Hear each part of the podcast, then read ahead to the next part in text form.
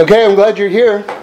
Um, so I don't know if you've uh, ever experienced this. I know I, I've experienced this. I've even been an active participant in this. But I think this is something. If you've been to weddings and and sort of um, you know the celebrations after weddings, the sheva bruchas over the years, that that there's a good chance you probably heard someone say this, um, or maybe you've said it yourself.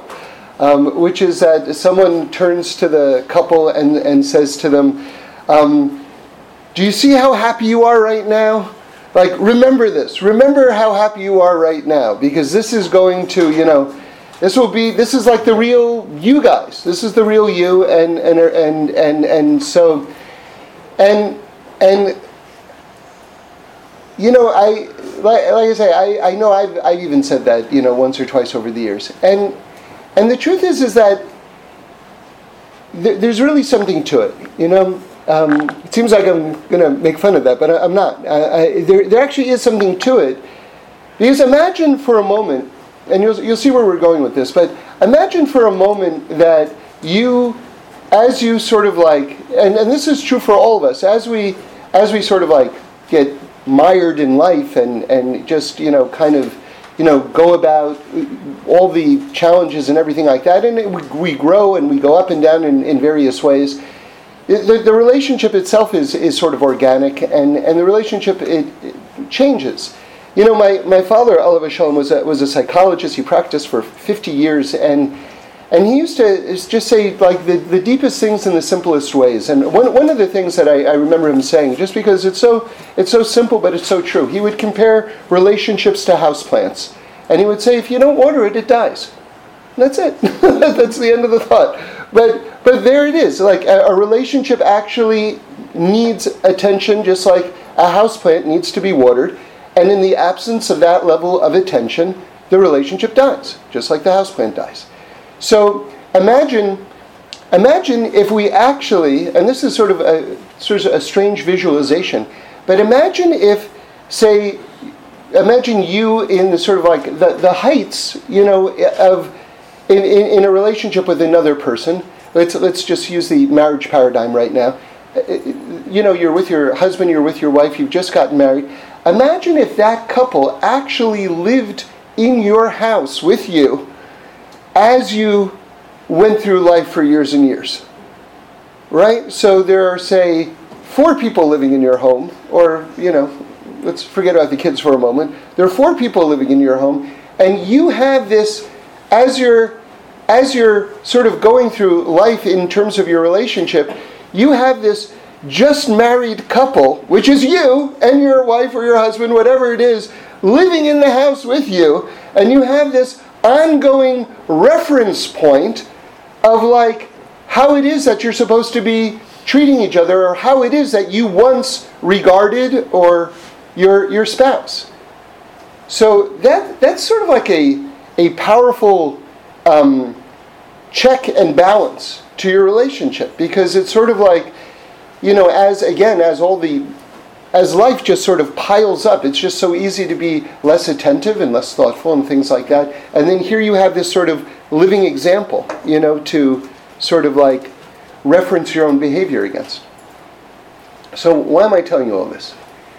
It's because um, I was just thinking about how beautiful it is that we're learning Torah all year long, and we get to live with the Avos. We get to live with Abraham and Sarah, and with Rivka and Yitzchak, and with Yaakov and Rachel and Leah, and we're, we're living with them. And now remember, now let's just sort of extend this, this sort of like this, this analogy or this visualization of this marriage, but, but remember, that, that's the origin of our peoplehood, those couples, those, those, those families, those couples, where, where we all come from. And now it's thousands and thousands of years later. And if it's possible to sort of like um, become maybe neglectful, neglectful or uh, you know unenthused or disconnected or remote over just a few years in a relationship, how about over the course of thousands of years in a relationship, right? And yet, by learning the Parsha of the week, we get to actually be in the same house, so to speak, with those with, with our founders. You know, and, and to sort of like kind of like live in conjunction or in the vicinity or in the presence of that love affair. And that that that gives us this wonderful check and balance in terms of our own relationship with our souls, with our with our peoplehood, with God, with our with our forefathers and foremothers, right? So it's just like this is this very, very cool thing, you know? So so so it's beautiful just to be learning about Abraham and and and and, and all of the others. I mean, it, it's just great to that we're that we're living with them. We're not just we're we're living with them now, and um, it's like this great kind of like chiropractic adjustment of the soul that that gets to take place because you go, oh oh right, like that, like that, yeah. No no, I'm supposed to be doing it like that. I'm supposed to be feeling it like that. It's supposed to have that level of importance in my life as it did for them when they were confronted with that. So, and I was even thinking, just to make it a little bit more way out, like maybe at Abraham and Sarah's wedding, or one of their Sheva brachas, if they had them then, someone said to them, You know, I bless you guys that all of your descendants should feel the way you guys are right now. Right? Like, if this is a bracha that probably so many of us have either given or we've heard over the years, probably goes way back, way back, way back. You know, it's not such a crazy, like, imaginative thought to give so, a couple of blessing like that. It could be that they actually received that blessing and that this is the culmination in the realization of that blessing that we actually get to live with them as they are at the height of their enthusiasm and, and really just their, their shlemuskite, their wholeness, you know? So,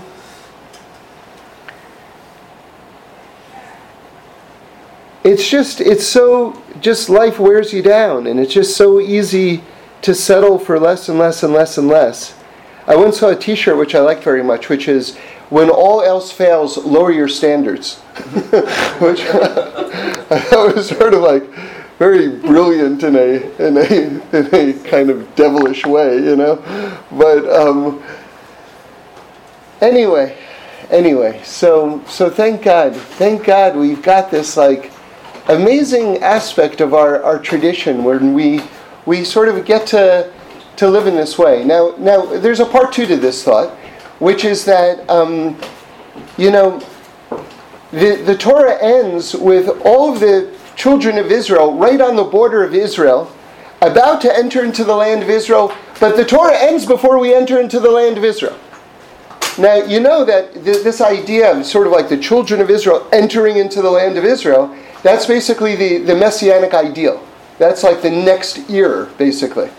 So it's just sort of interesting because it's sort of like all year long we're living with, you know, and we can extend it. We can say Moshe and all the, the children of Israel when they just sort of like you know, endured slavery and then just left that to go into the wilderness without any food, and we received the Torah. So that's sort of like an ongoing, sort of like further kind of um, further example of of the idea of living with Abraham and Sarah. Where we get to live with us then, you know, just us as a nation and us just sort of like just leaving everything everything behind and just running after God, running after truth, you know. But it ends with with us on the border of Israel and not having entered into Israel. And then it's sort of like it's very cool because then sort of like the focus switches back to us because we're the continuation of that story. And we're going to get to finish that story that we've been living with for thousands of years. We're the ones who get to finish that story. You know, God willing, it will be our generation. God willing, it will be today, right now, right?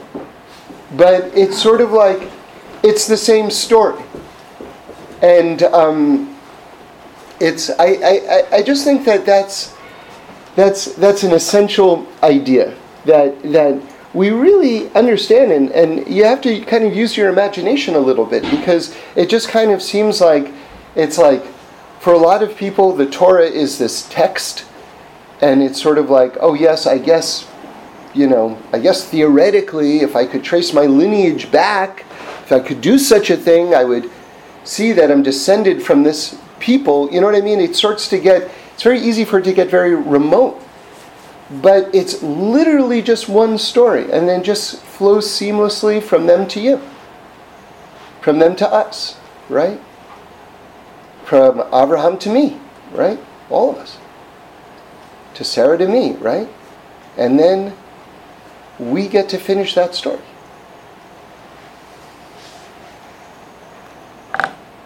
Um, you know, there's a there's a way out medrash, and and and the medrash says, you know, we, we, we were just doing Chayei Sarah, and Avraham Avinu goes and he buys uh, Morsa Machpelah, Machpelah, the, the, the, the cave of the patriarchs, as it's called, and the Zohar says that's the entrance into the Garden of Eden, right? In fact, there's a lot of different, very interesting details about about the, this cave, um, which is in Hebron, and um, and and one of them is that when when Abraham went to acquire it, he was with Ephron, and and it, it says that Abraham saw this like this amazing light coming out of the cave, and it says that Ephron just saw darkness, and it's it's it's that's that's a big insight into into life, into different people's levels of spiritual sensitivity. You know, there's a light which is so great that others can't perceive it, and for them they only see it as darkness because they can't receive that light. So it's not, you understand, it's not that they don't see the light, they actually just see it as darkness. You know? It's a, it's a, it's a, it's a very humbling thought. Um, but but Abraham saw it. Abraham saw it, and he really wanted it. I mean, this is the, like we say, where it says where, where heaven and earth kiss, was was was, at the in, in, in this, in the entrance to this cave, or as you journey into this cave, and. Um, and it says that when Abraham, this is the Medrash I was referencing before, it says when Abraham carried Sarah in to be buried, because we know that Adam and Chava were buried there. Okay? It says that Chava got out of her grave and said, basically, I'm so embarrassed that that that Sarah is going to be buried next to me. That Chava was like, you know, I, I that the whole exile essentially came through me, you know, and here Sarah is going to be buried over here. Like I can't bear it. And Abraham reassured her and said, Don't worry, we're here, meaning Abraham and Sarah, we're, we're here to fix it. We're here to fix what happened with, with Adam and Chava. And then Chava is consoled and she gets back into her grave. So, you know, did that actually happen? It may have. It may have. It may have. I don't know. But I can, I can, I'd like to give it an, an explanation for it which I think that the Medrash is communicating. Remember, all Midrashim are true. It's just a question of what level they're true on. In other words, they all contain a 100%, 1000% essential truth. It's just a question did the event itself occur? Did it not occur? And on some level, it's irrelevant whether it, it occurred or not. Do you understand? Because, because it's true no matter what. It's just a question of what is that truth that is being communicated. So, so I would like to suggest that that what's being said is, is something it's a very important point and it's being said in a in a very amazing way in this in this medrash. Um, which is that there was there was an intention that God had when He created the world. And what happened was over the generations after Adam and Chava, the, the truth of God got buried over basically. We, we prized more and more sort of like the, the middlemen, so to speak, the forces of nature. We, we gave more and more attention to since those were more immediate. You know, I learned from Rabbi Berel Wein that in the ancient world, Jews were actually considered atheists, believe it or not. I mean, Jews are like very, very religious. So, what does that mean that we were considered atheists? Because the nations of the world all had idols and they had sort of physical manifestations of who their God was. And so it was very sort of like mind bending for the nations of the world to understand that there was this people who had this God that there was no image attached to. So they thought, oh, they don't have a God. But they couldn't grasp the fact that we were like, no, no, no, God is beyond all that. God's beyond any ability to put him into an image, for goodness sakes. Right? As I like to say, God is not a person, God makes people. Right? It's, it's beyond, beyond, beyond. Right?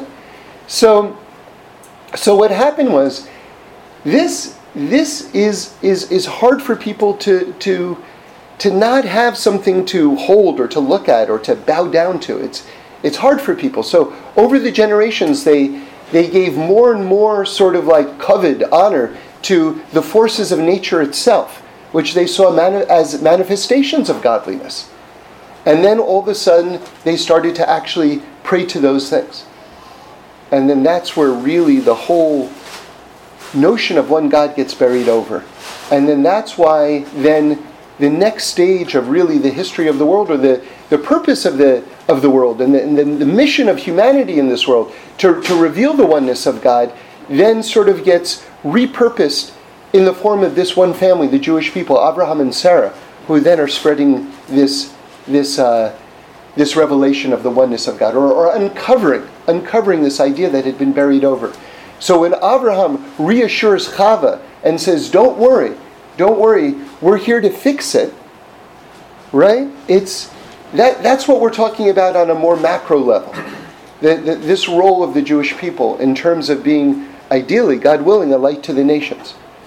You know, remember, in terms of like, you know, have we made any progress? Have we made any progress? So I know Rabbi Spiro has this book called World Perfect, which I, I haven't really had a chance to, to look at much, but, but I know that he makes some essential points. And one of them is you know, for the most part, okay, it's not perfect yet, but for the most part, we don't have slavery anymore in the world. That's a, that, that's a big deal. For the most part, in terms of the societal acceptance of incest, we, we don't have that anymore. For the most part. For the most part. You know, it's it obviously instances occur, God forbid. But but but in terms of this sort of like prized societal ideal, it doesn't exist anymore. And then let's go even deeper in terms of the value of a human life. Right? Human life. Okay, again, there are places in the world that you could point to that they say, okay, human life is completely dispensable. I get that. But for the most part, in terms of just a paradigm shift, in terms of recognizing that, that human life is like this, like this huge prized ideal and that it can't be dismissed that, that, that's a revolution. That's an absolute revolution. Right? And child sacrifice. Like it was it was a common practice for someone like why you know, again, there's like this horrible logic to it. You know, you, you can understand what the ancient mind must have thought. I will take my most prized thing and give it to this idol to show how connected I am to this to this spiritual ideal, right? I mean, there, there is a certain horrible logic to it. But there, it's gone for the most part. It's it's gone in the world today. So that's that that these are just some areas. These are some areas where you see a very very concrete breakthroughs in terms of just how the world has just absolutely progressed and evolved in in dramatic, dramatic, dramatic ways. Dramatic ways. You know? You know, it's so interesting in terms of prizing human life you know, um, there's certain wars that have to be fought. They're called uh, they're, they're, called mitzvahs. Certain certain wars have to be fought.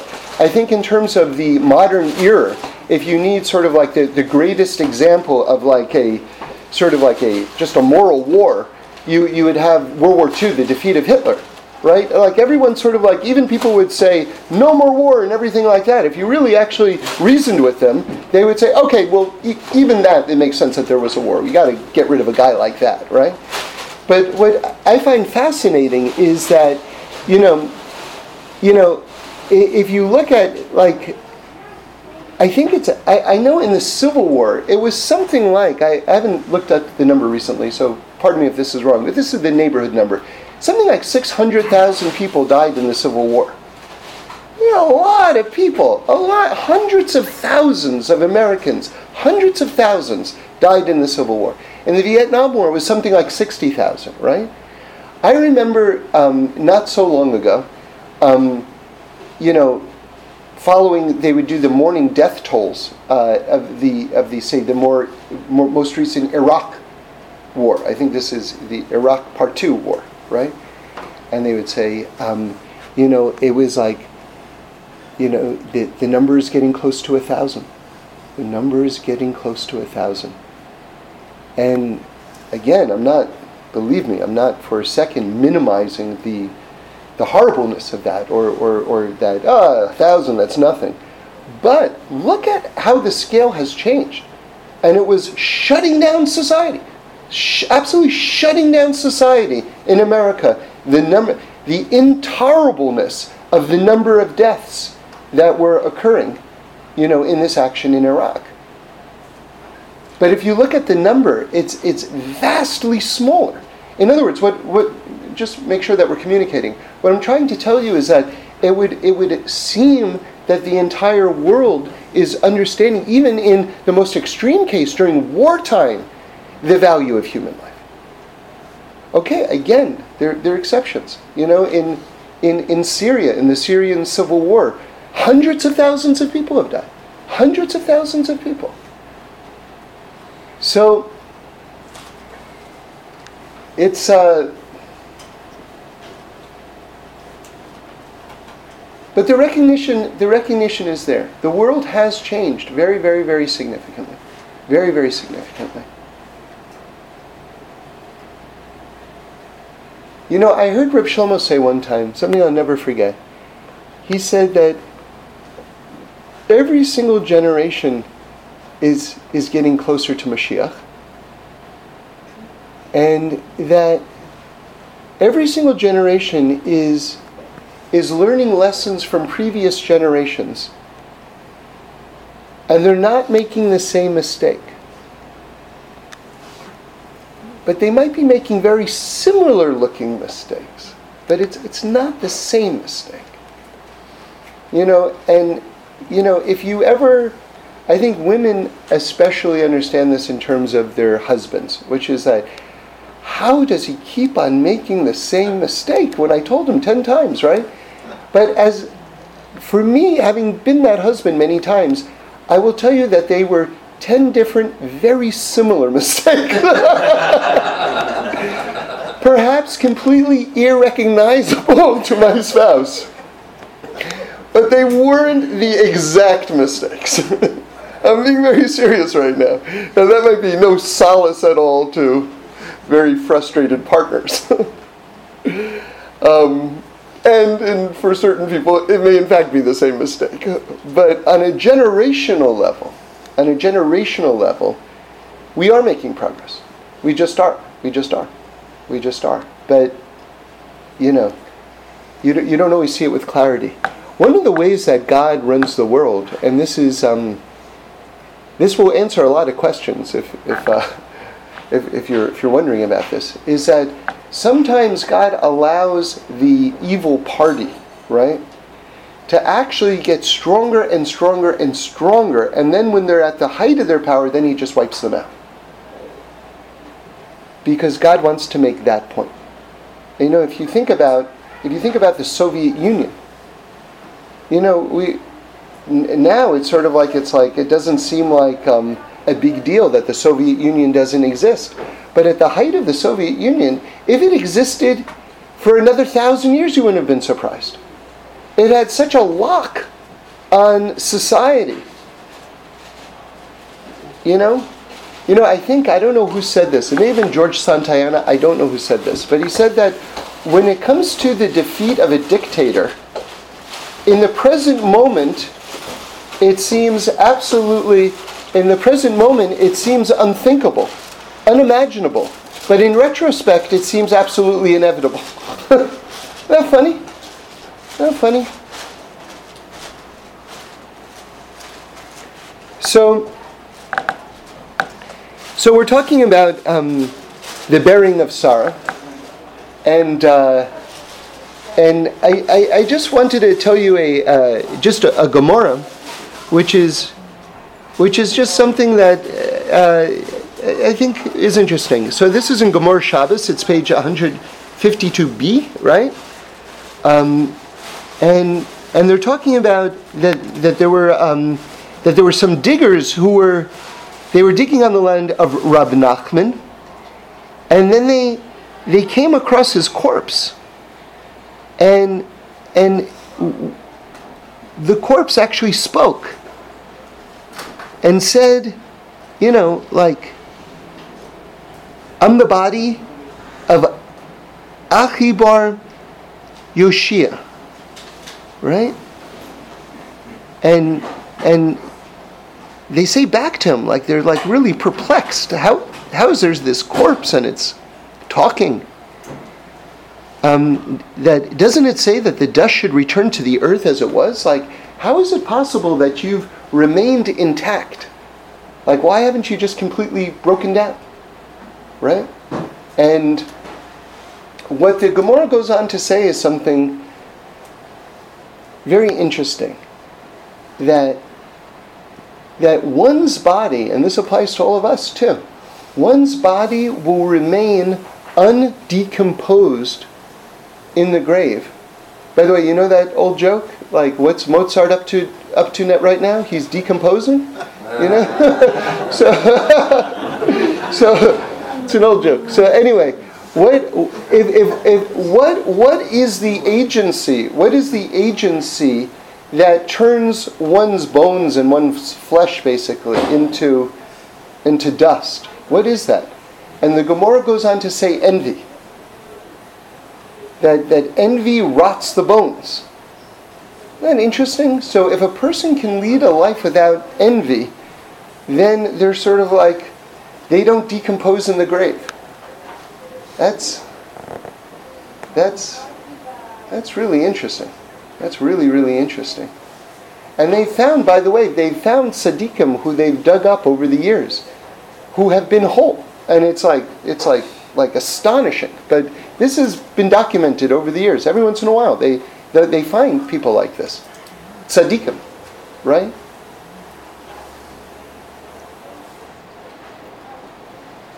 How do, you, how do you stop yourself from envy? So it's a, it's, a, it's a big subject. It's a big, big, big subject. But we'll just, just say one, one, one idea on it. You know, we're talking about it a little bit on Shabbos.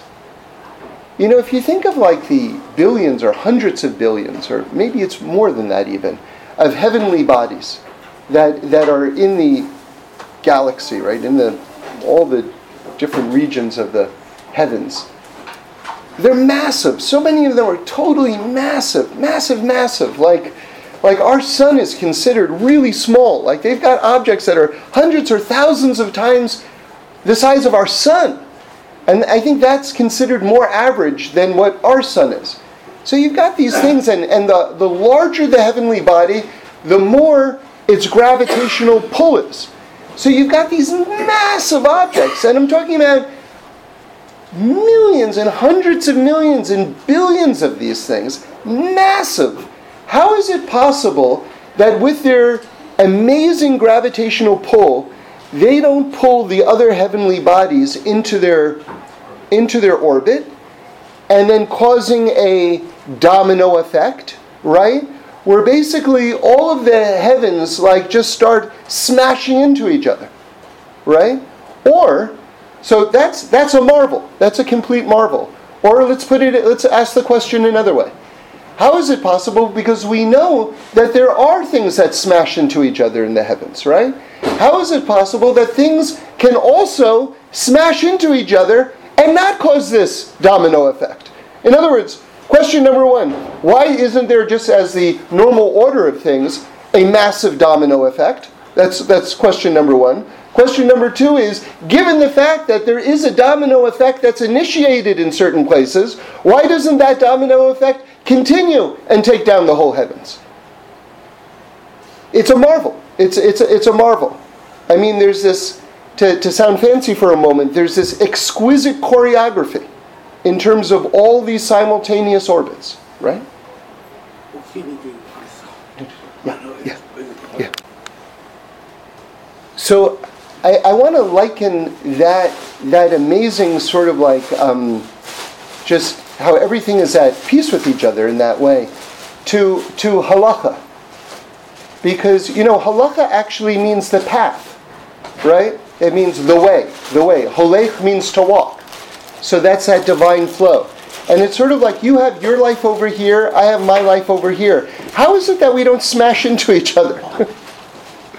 Right so it's sort of like don't steal don't I, i'm not touching your money you're not touching my money right that's that's your wife this is my wife right that's in other words, in other words, this notion that there are boundaries, and these heavenly boundaries that have been put into place, which are, which are the halacha, right? These are heavenly boundaries, heavenly guidelines.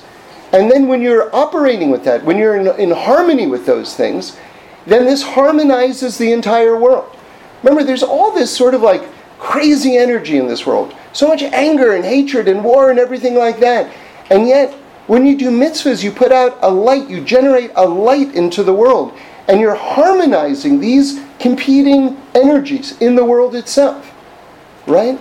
So, so, so in terms of applying this in a very practical way as an antidote to envy, if you understand that it's sort of like that person's car, or that person's house, or that person's kid, or that person's wife or husband, whatever it is, that's, that's their orbit. You know what I mean? I've got my orbit. That's their orbit. And it's sort of like I'm, I'm staying in my orbit. Like, you see, Reb Shlomo said something so deep. He said something so deep. And again, another example of how you can collapse an entire mountain into like a teaspoon and deliver it. He, he said, the definition of jealousy, you ready for this? Is thinking Someone else has my portion. You understand that? You understand that? It's not. Listen, li- listen to the psychology of this. It's very, very deep.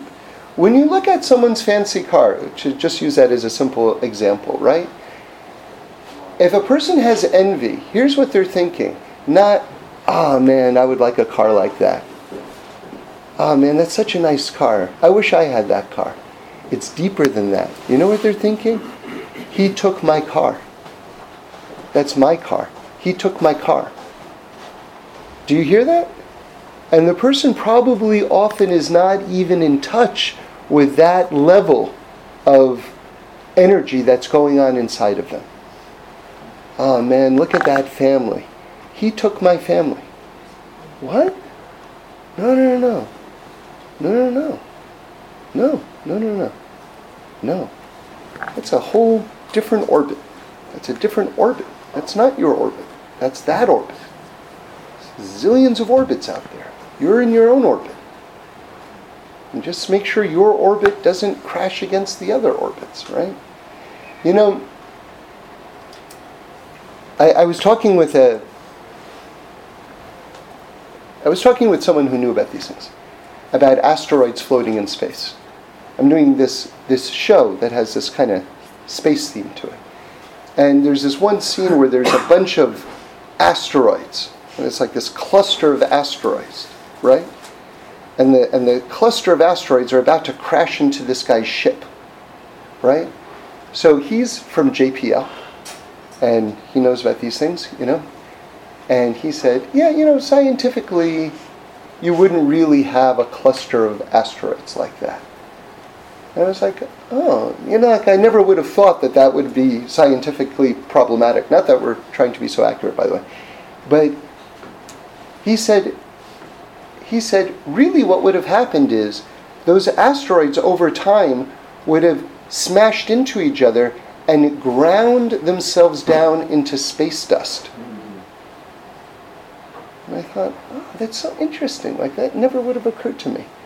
So let's apply that to envy right? What does it mean that if someone has envy, their bones decomposed and become dust, right?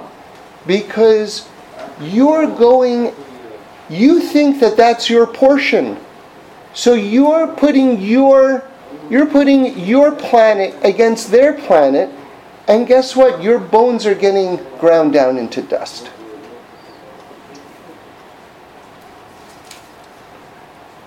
Because envy is has two sides to it. One, if there's such an identification that that other person is really you, there's a lack of identification with who you really are. Do you hear how that's working on two levels? If I'm looking at the other person and I'm going, that's really me, he really has my thing, and that's the roots of jealousy, right? What's the other side of that? What's the flip side of that psychologically? A lack of recognition of who I am. Because I think that's me. But that's not me. I'm me. But if I don't even know who I am, then what happens to my bones? What happens to me? I turn into dust because I'm making my own self disappear because I'm not recognizing who I am.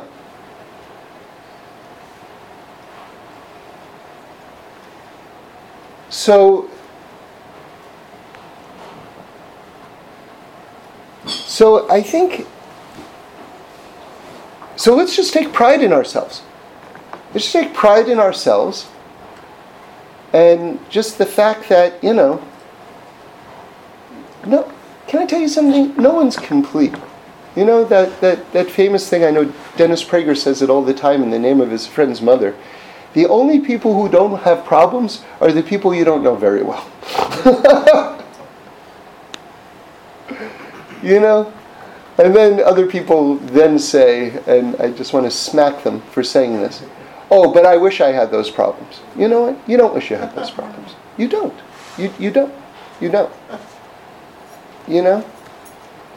Maybe, maybe for a second you, you wish you had those problems. You, you don't wish you had those problems, you know? So,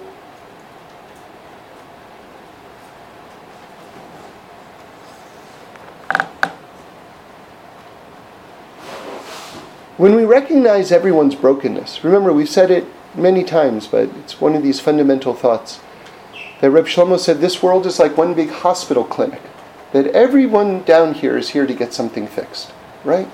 We're all in the process of fixing something it happens to be that some people part of their fixing, right? It's just, you know. I, I talked to someone one time and I just, man, I just wanted to grab them by the shoulders and like give them a hard shake. I got so frustrated. They were like, oh man, that guy's so rich, he can afford the best doctors. I'm like, are you, what is the matter with you? What is your problem? You're envying this guy's sickness so that he can have such expensive doctors? Are you serious?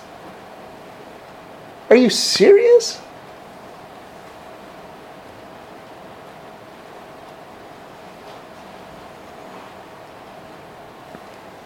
Someone has expensive doctors, a lot of times that means that, you know, there's something more serious going on.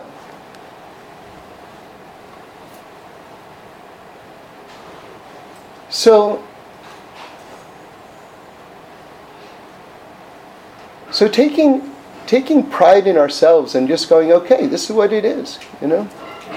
Let me just make the best version of this.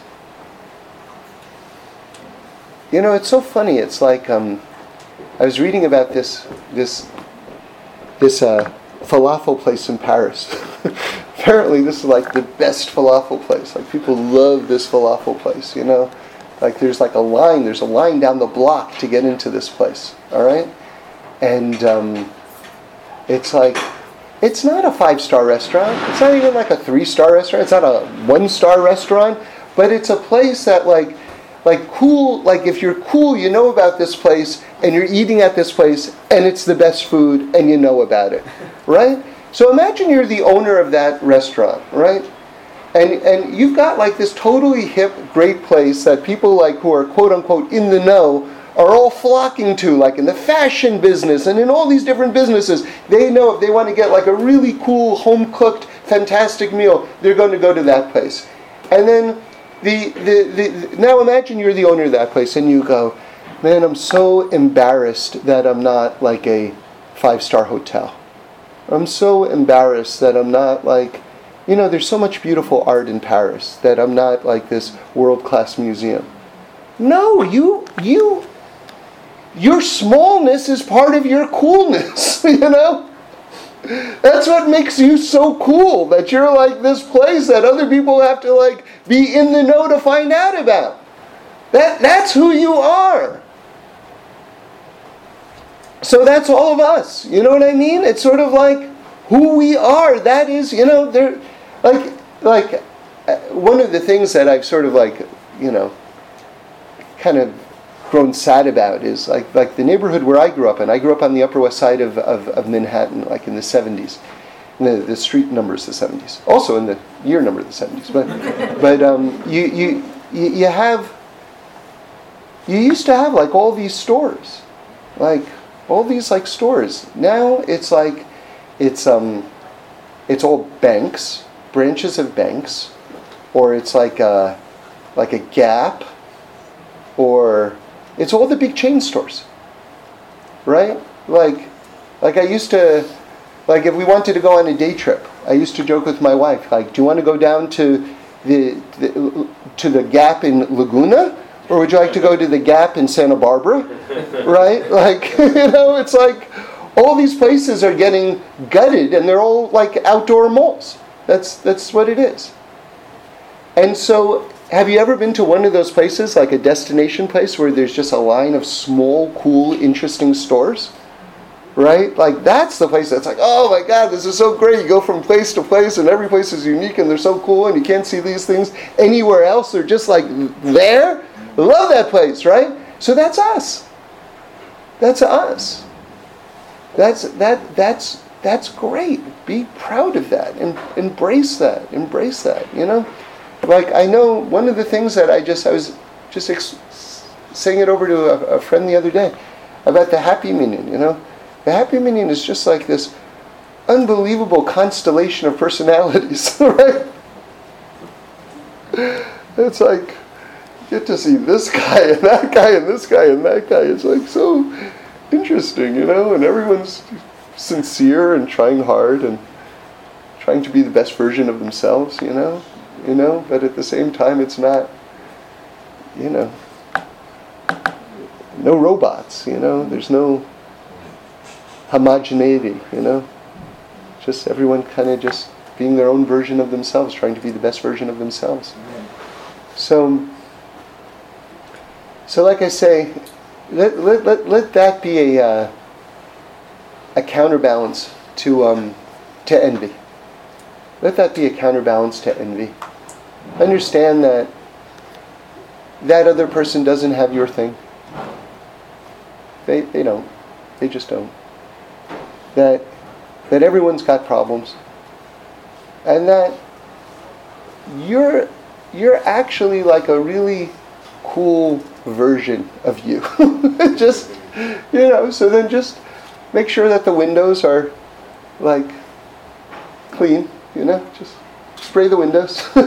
sweep the floors, arrange the desks so that it's a nice, presentable version of the shop, right? And then just be proud to bring people in because this is our life. This is our life. Let's like really celebrate and enjoy it. Now for some questions and answers. Ready? Yeah, sure. Okay. Uh, going out on a limb with this question, but here we go. Um, my father who was a very powerful, successful man, had some people around my age working for him over the years, and mentored them in a way that he never did with me. And then years later, after he died, when they had a little bit of a chance to pay it forward with me, they didn't. Now, I understand that there is father son garbage that wasn't with them. Right. Uh, I understand. I mean, it's not uncommon for people Right. like my dad to have three sons and the son they never had. Sure. Um, and I'm not saying I didn't bring stuff Right. to the table that may Right. have, you know, and I don't, I don't blame them for being mentored Right. if that was available to them. Right. And yet, it does sting a little to this day. Yeah.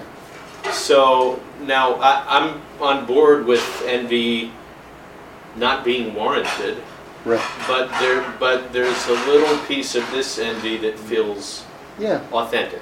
Well, it's it's it, you're you're bringing in another dimension to it, you know, which is natural because this is accurate, you know, Mm-hmm. and that's the just the just the parent-child dynamic to it, Mhm. you know, which is a that's another dimension, hmm you know. Well, there's, it's- a, there's it's- also yeah, the dimension of not being exactly where I want to be. Well- if I'd landed on my Right. feet in a different way, I'd be Right. like, well, we all Right. got there in the end. Right. But you know, you know, everyone's everyone's path is is different, and even if your father had given you that attention, you may have taken that attention and decided to become a zoologist. You know what I'm saying? So, in other words, you, you may have gone into a completely different field, and there's no necessarily correlation between um, that mentorship that you would have gotten and, and, and following, say, in your dad's footsteps. But, but let me just say Well, something and else. that's not even Yeah. exactly what I mean. No, no, no. I know that. I'm just exact- kind of just right. making a side point. Sure, you know, sure. just so you said in terms of where I am today. You, Right. you might be in a completely different place. Right. You know what I'm saying? Right. Um, it's just a question of uh, whatever place you're in, whether you're whether you're feeling good about yourself in that place. That, that that's the that's the more that's the more salient point. Sure. And I know Rabbi Freeman was just talking about this the other day as a as a very common phenomenon. And I've even heard Rabbi Berel Wein talk about this, just on a on a macro level.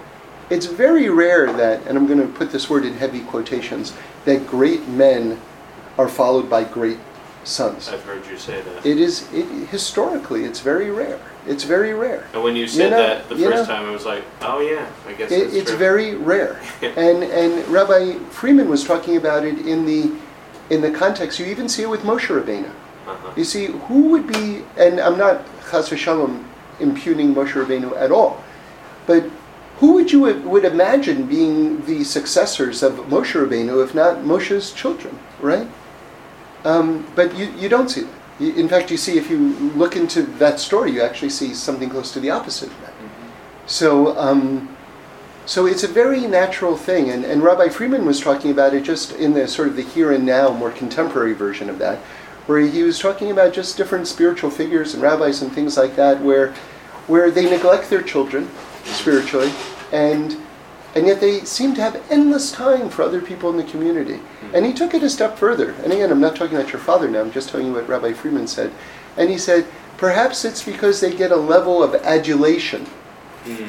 from these other people that they don't get from their own children. Adulation. And adulation means praise and celebration. Like Sure. because you know if you're if you're if you're like a, a little kid and you know your father's just this authority figure. You know what i mean? You don't know that he's necessarily risen to the top of his field and is like a you know a world class person. He's the guy who tells you to finish your food and who yells at you to hurry up when you have to leave the house and yells at you when you have to do this. And so your relationship with him is is very very different and and so sometimes that's a big from the from the great person's point of view a real disincentive to wanting to spend more time with that person because these other people understand who they're getting. You don't even know who you're getting. Why should i like waste all my time with you? But meanwhile that that's not necessarily the way the father really feels but it's just enough of a course altering instinct to send them in a different direction. And that's not the fault of the child, by the way. Right. Child's just being the child. Right. It's it's a sense of perhaps the ego of the quote unquote great man. You know. So and again, I'm not talking about our great spiritual masters right now. I'm not. I'm not talking right. about that. I'm just sort of like exploring this phenomena, why it happens, and why it's so prevalent. Because you see, it's prevalent throughout history. So you know, it's it's one of these things where a person at a certain point just has to say, okay, this is who I am, this is what I got, I'm just moving forward with that, I'm just going to make the best version of that, and not looking behind them and over their shoulder at the various what ifs and could have beens, because those things are, um, that's the Yetzer Hara. That's the Yetzer that just wants to stop a person from making progress with their own life. And and if they can keep them distracted and just dwelling on the lost possibilities, then they know that they can stop that person from making the forward progress that that person needs to make. And that's it's you know it's a it's it's it's a much longer conversation, but Sure. let's